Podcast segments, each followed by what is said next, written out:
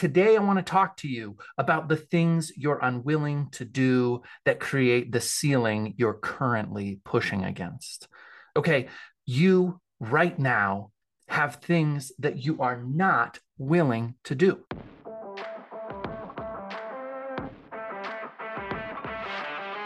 Hey, I'm the reluctant book marketer, and I've got just one question for you. Do you see your novel as a million dollar asset? Because if you don't, and you want to, you're in the right place. This is the only show for novelists who want to shift their mindset away from fear and toward abundance. Because you can sell more books than you ever dreamed when you believe in what you're doing.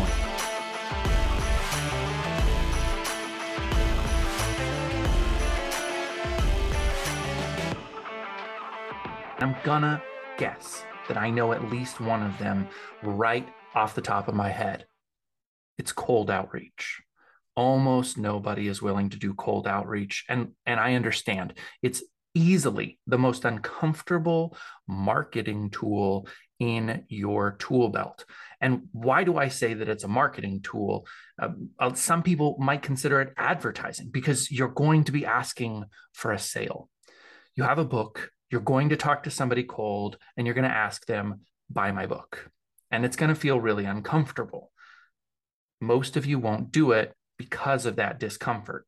And at the same time, you'll have a list of excuses as to why you don't do it. I don't ask people to buy my book because I don't know if they're my listener and I should absolutely be talking to my niche reader and I should spend all this time researching. But the problem is, you know what you don't get if you research? Sales. You don't sell books for researching. And maybe you're one of those people who is going to quote the supposed Abraham Lincoln saying, if he had six hours to chop down a tree, he'd spend five sharpening his axe if he actually said that, that's cool. He still chopped down a tree in six hours. How long have you been making your book? Okay. You did all the planning, you did all of the thinking, you did all of the strategizing over that period of time. You've been doing some of the brand building for all this time, all the research about who you are as an author, and you've been building your platform. At least I hope you have. I hope you've been building your platform. Because if you haven't, that's a whole other podcast episode.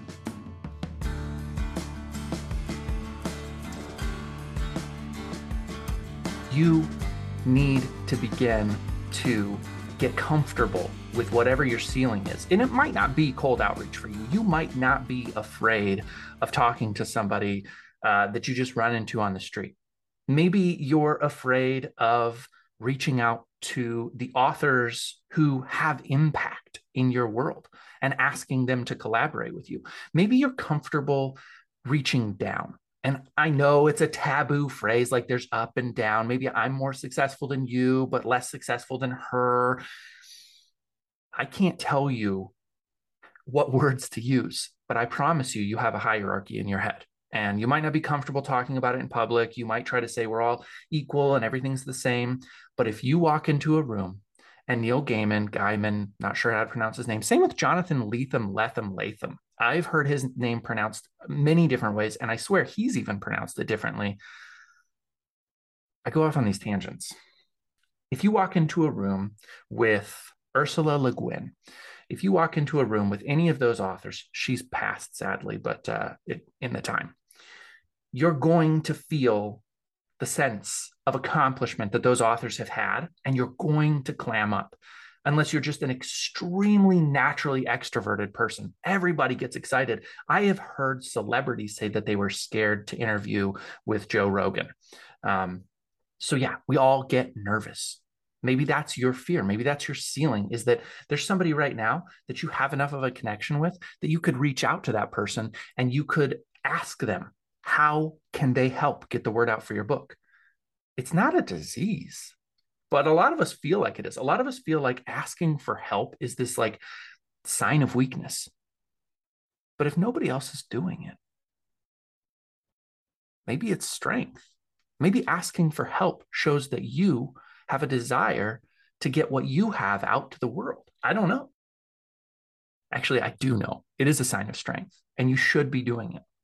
Yeah, I said should. I'm going to continue to say should. I backed away from the word should for a little while, just as a as a bit of an aside. I backed away from the word should for a while because how am I going to tell you what to do and what's right for your life? Well, the thing is, if you're listening to this show, you've already admitted you want to sell more books. And the way you want to do that is by changing your mindset. And if I can talk to you about mindset and the things that I'm doing that are being successful for me in pre ordered copies of my book, which technically aren't launched, but I already have hundreds of commitments to buy this book. That's only hundreds. But I, again, it's not pre launched. I've only reached out to people that I think are a perfect fit right now. I'm going to go cold cold, freezing cold outreach. I'm going to knock on doors just like I asked you to do. I'm going to get out there.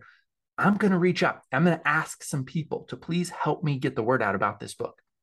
I'm going to do all the things that I'm asking you to do. And I'm asking you to get ready for your mindset. And I'm saying you should do these things if you want to sell your book. You can't count on Book Siren or BookBub. Uh, and if you're a traditionally published author, those are two platforms where self published authors get together and join mailing list forces to get their name out there. It's awesome to build up your mailing list, and you can make a reasonable income from having a large mailing list. And you should have a large mailing list. Should, should, should. I think the episode title will be You Should Do This.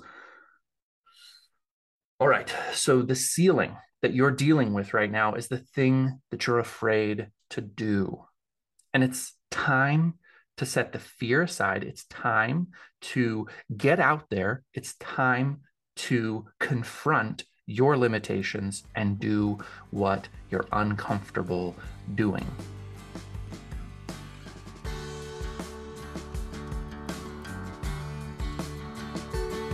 There are going to be times when doing those things have negative consequences. So I'll tell you a, a, about a couple of my negative consequences. I've done some cold outreach to authors on Twitter that I think would be a perfect fit for my podcast, for my book. And uh, a couple of them have used some expletives that I'm not going to repeat because I've tried to stay fairly PG most of the time. But uh, the F word, uh, they've called me the C word, actually. One, one gentleman really surprised me, and I don't need to mention his name, but I won't be reading his books. Um, and I hope that karma comes back and you don't either, because that's that's rough. But you are going to get pushback. Here's the other thing that's going to happen to you it's more insidious and it's more painful and it makes you doubt yourself. I woke up this morning doubtful. Uh, I had to spend the first two hours of my day like pumping motivation into my brain through some podcasts that I listened to um, because I started to wonder if the people who were doubting my methods and the people who were saying, you know, um, you're you're being selfish. Somebody called marketing ultimately selfish, and and I thought maybe I am being selfish. Maybe maybe I just want my own name to be famous, and that's all this is about is just being super famous. Uh, a guy I'm actually really close to suggested to me that if my only reason for wanting to get my novel out there is because I believe it's a great book and people will love it, that that's selfish and nobody will jump on board with my brand. Time will tell, because really, why be a novelist if having people read your novel isn't the main thing? I mean, yeah, I, I hope that when you read my book, some of the mental struggles, some of the uh, social issues that I bring up. That you know, my my main character is a woman who's fighting against men in a men's world, and she's very feminist. And I hope that readers take away from that a feminist message, a, a, a, a message of equality. I really actually hope that. I struggle with religious themes in my books because I grew up religious, and so my characters tend to kind of wrestle with those things. I hope people can benefit from that. That's all great. Those are all like in my head when I write my novel but I'm not thinking about one thing. I'm thinking I really want people to read this book because it's damn entertaining. If you can say it on TV, it's not a curse word. I'm really at this place in my life right now where I recognize what I want is to put a million copies of this novel, not the nonfiction book, well, although I want to put a million copies of that in your hands as well, but the novel, the one that everything is going to culminate in, the one that I'm going to celebrate and shoot fireworks off for, when that one gets published, I want a million copies to go out into readers' hands. And I want you to want your book to sell a million copies. And I want you to embrace the fact that it is a real thing that you can do. And I want you to have the ability to say to other people, there's nothing wrong with wanting to sell a million copies. There's nothing wrong. And set your expectations super high. Go ahead, set them up there. You will not disappoint yourself if you fail to reach a million copies. You won't disappoint yourself. You won't run out of steam at 550,000 copies sold. You won't run out of steam at 7,000 copies sold. You know when you're going to run out of steam? Is when you say, I just need to set my expectations at a reasonable level. And since I know the average book only sells well, gosh, it changes every day, but maybe five copies, 10 copies, 50 copies, 500 copies. If you just have manageable goals and you don't hit those manageable goals, you're going to be disappointed. There's actually been a research study, and I will link it in the show notes, where scientifically proven, peer reviewed, double blind, all the good stuff, the closer you get to a goal, the harder it is to achieve. So if you are trying to lose weight for Christmas right now, I bet you're losing weight.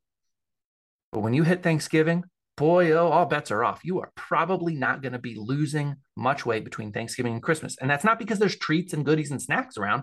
No, there's always been treats and goodies and snacks around. You've been going to the lake with your buddies, and there's been beer and there's been vodka, chasers, jello shots, whatever kind of crazy parties y'all are having out there. I don't know. But anyway, you've been going to these things and and saying no, saying no, you maybe even been doing intermittent fasting, gets to eight o'clock. You really, really want one last tasty bowl of ice cream. And you say no. But then suddenly Thanksgiving hits.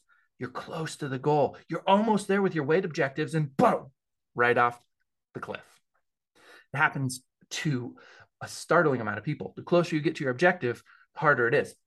I don't want to get way off on what we're talking about, but I just want you to feel comfortable making massive goals and really committing to them, even if it's ludicrous. If you want to set your goal at 10 million, please set your, your goal at 10 million, 10 million copies sold, 10 million followers on Twitter, 10 million followers on Instagram. There is a, a young woman here in Nebraska, in Omaha, who is super duper famous. I just found out about her from my wife, and uh, I, I didn't know she existed, but she's making her living off of Instagram because she's an influencer with multiple million followers, and she gets access to people.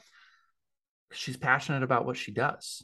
And that's the world we live in. Do you think that she woke up and, and said to herself one day, I better set reasonable goals for myself? No, she just was like voracious. And every time she saw success, she doubled down. I don't even know this lady or her name, unfortunately. I'll probably link to that in the show notes as well, so you can dive in if you wish. People who set reasonable goals maybe have reasonable achievements, maybe. Maybe reasonable goals is your ceiling. Maybe you need to take the reasonable goals off of yourself because they're limiting what you're able to do.